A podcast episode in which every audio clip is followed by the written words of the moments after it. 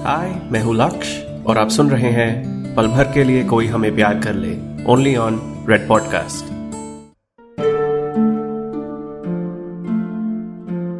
पल भर के लिए कोई हमें प्यार कर ले। एपिसोड ट्वेंटी क्या तुम कभी वक्त को रोक पाई हो? कॉलेज में, जब मैंडी का एक ड्रामा स्कूल में एडमिशन हो गया था और वो कॉलेज, शहर और मुझे छोड़कर जा रही थी। तब हम सब ड्रामा सोसाइटी के लोगों ने मैंडी के लिए एक फेयरवेल पार्टी ऑर्गेनाइज की थी। और ये पार्टी रखी थी कॉलेज में मैंडी के आखिरी दिन पर। अगले ही दिन वो अपनी नई दुनिया में जा रही थी। और क्योंकि वो पैकिंग और सब कामों में इतनी बिज़ी थी, उसके पास सिर्फ़ एक घंटा था। और वैसे नाम तो सबका डाला था, लेकिन पार्टी में सब कुछ मेरा आइडिया था। मैं उसे घंटे के हर मिनट के हर सेकंड में मैंडी को खुश देखना चाहता था। पार्टी बहुत ही सही गई। मैंडी बहुत खुश थी। और पार्टी के क्लाइमैक्स में हमने मैंडी को उसकी परफॉर्मेंसेस और प्रैक्टिसेस की एक वीडियो रील दिखाई, जो मैंने काफ़ी महीनों से छुप छुप कर रिकॉर्ड करी थी। बाकी सबको टाइम पे भेजकर पार्टी के आखिरी पाँच मिनट मैंने सिर्फ़ मैंडी और अपने लिए बचा के रखे थे। और जब सिर्फ़ वो और मैं बचे थे वहाँ, मैंडी ने मुझसे पूछा, कहाँ थे तुम ये पिछला पूरा हफ़्ता? मैंने कहा कि, बहुत काम था और तुम्हारी ये पार्टी की प्लानिंग, वीडियो एडिटिंग सब में पता नहीं चला कि वक्त कहाँ गया। फिर मैंडी बोली, मैं कल जा रही हूँ और तुम मेरे लिए सिर्फ़ ये पाँच मिनट निकाल पाए। मैं जानता नहीं था कि क्या करूँ। तो मैं बस खड़ा रहा उसके सामने। मैंडी मेरे करीब आई और मेरी आँखों से आँखें मिलाकर कहा, सच बोलो, क्यों अवॉइड कर रहे थे मुझे? उसने सच मांगा तो कह दिया, पाँच मिनट, एक घंटा, एक हफ़्ता, तीन महीने, सब बहुत कम है। मेरी बात सुनकर मैंडी चुप रही। मैंने उसके लिए एक एक फेयरवेल गिफ्ट तैयार किया था, एक छोटी सी कहानी लिखी थी बस, कुछ ही लाइनें। एक लड़की के बारे में। उसी लड़की के बारे में जिसने महीनों पहले हमें मिलाया था। जो अब अपने सपने के दरवाजे पर खड़ी है। उसने जो भी चाहा है, वो सब बस एक कदम दूर है। लेकिन दरवाज़ा थोड़ा छोटा है। उसमें से गुजरने के लिए उसे अपनी ज़िंदगी में से कुछ चीज़ें कम करनी पड़ेंगी। मैंने वो नोट जिस पर वो कहानी लिखी थी, मैंडी को पकड़ाया। उसने उसे वहीं पढ़ा मेरे सामने और पढ़ने के बाद उसने मेरी तरफ़ देखा और मैं उसकी नज़र से नज़र नहीं मिला पाया। वो मेरे करीब आई, मुझे गले लगाया और कहा, बहुत मिस करूँगी मैं तुम्हारी कहानियों का हिस्सा बनना। ये कहकर वो वहाँ से चली गई। जाने से पहले उसने मेरी जैकेट की पॉकेट में कुछ डाला था। मैंने अपनी पॉकेट में हाथ डाला तो देखा कि मैंडी ने मुझे मेरी कहानी वापस कर दी थी। मैं कुछ देर वहीं खड़ा रहा। सोचने लगा कि मैं क्या कर रहा था पिछले इन तीन महीनों से। क्या कर रहा था मैं पिछले एक हफ़्ते से। क्यों नहीं समझा था मैं इस वक्त की कीमत? क्यों नहीं बता पाया था मैं मैंडी को कि मैं क्या चाहता हूँ? क्यों उसके साथ वो वक्त जीने के बजाय उसे रोकने की कोशिश में खर्च कर दिया था मैंने। उस दिन मैं वक्त से कुछ ज़्यादा ही मांग रहा था। आज समझ आया है मुझे कि वक्त को पकड़कर रखने से वो नहीं रुक सकता। लेकिन अगर हम वक्त को भूल जाएँ, भूल जाएँ कि वो हमारे बिना गिने भी चलता है। तब तो उसे रोकने की ज़रूरत ही नहीं है।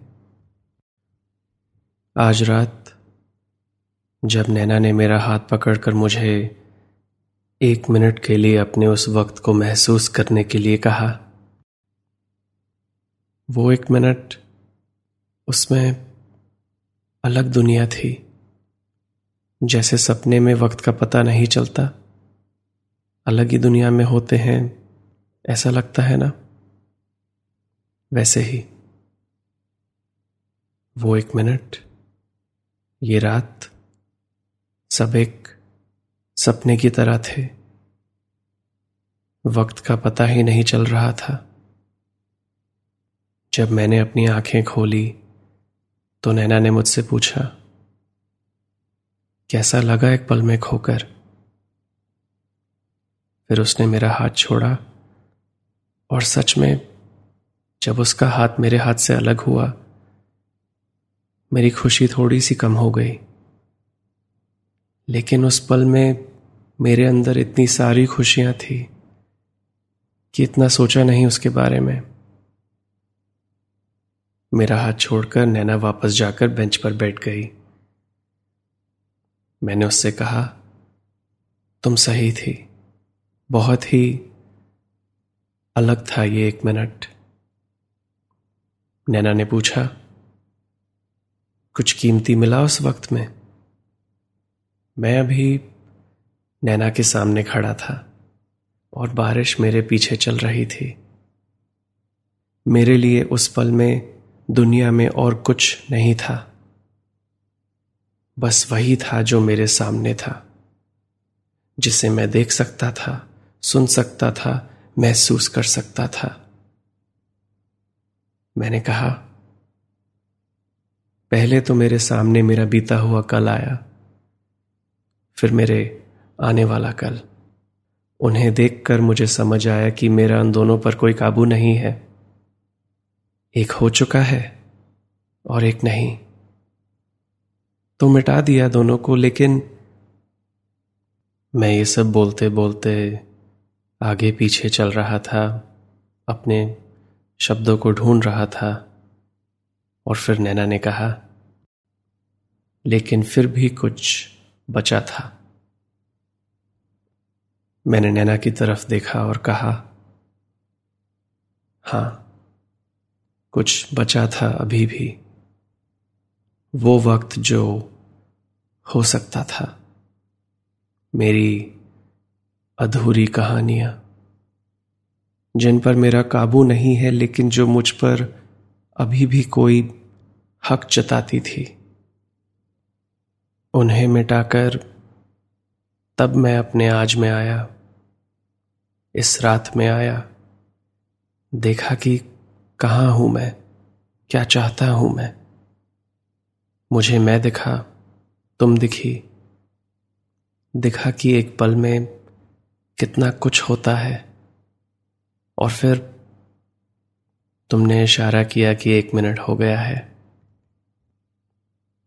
तीन, नैना बोली। क्या? मैंने पूछा। नैना ने अपनी नोटबुक उठाकर अपनी गोद में रखी और कहा, तीन मिनट। एक नहीं, तीन। मैं बेंच पर वापस बैठा और बोला, सच? मुझे तो पता ही नहीं चला। नैना बोली, देखा, ऐसे ही खर्च कर दिया तुम्हारा कीमती वक्त। मैंने अपनी बची हुई बियर को खत्म किया और नैना से पूछा, तुम्हें क्या दिखा इन तीन मिनट में? नैना कुछ कहने वाली थी, लेकिन फिर रुक गई और मेरी घड़ी की तरफ़ इशारा करके पूछा, क्या वक्त हुआ है? मैंने अपनी घड़ी देखकर कहा, बारह बजने में पंद्रह मिनट हैं। नैना कुछ सोचने लगी और कुछ पलों के लिए खो गई। मैंने उसके चेहरे के सामने हाथ हिलाकर पूछा क्या सोच रही हो? कहीं जाना है तुम्हें? नैना ने मेरी तरफ़ देखा और कहा, सोच रही हूँ कि फिर से तुमसे कुछ मांगना पड़ेगा। क्या? मैंने पूछा। उसने अपनी नोटबुक को हाथ में लिया और उसे देखते हुए बोली, थोड़ा वक्त और थोड़ा और। भरोसा। नैना पर भरोसा तो इस रात के दौरान कब का बन चुका था? और क्या क्या बन रहा था, उसके बारे में सोचना नहीं था तो मैंने नैना से कहा, क्या करना है मुझे? नैना ने अपनी आँखें ऊपर करी और मेरी आँखों में देखते हुए थोड़ी झिझक के साथ पूछा तुम मेरे साथ अभी यहाँ एक गाना लिखोगे? मेरा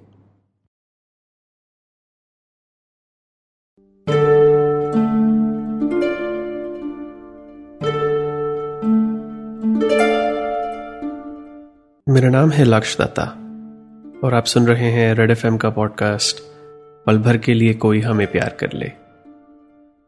मेरी ये कहानी आपको अभी तक कैसी लगी है, मुझे बताइए। इंस्टाग्राम फेसबुक ट्विटर कहीं पर भी मुझे ढूंढ लीजिए और बताइए। और आप इस शो को जहाँ भी सुन रहे हैं रेड एफएम की ऐप में या किसी पॉडकास्ट ऐप में फॉलो या सब्सक्राइब कीजिए नए एपिसोड्स की नोटिफिकेशन के लिए। मैं मिलता हूँ आपसे अगले एपिसोड में, आगे की कहानी सुनाने के लिए। यह है पल भर के लिए कोई हमें प्यार कर ले।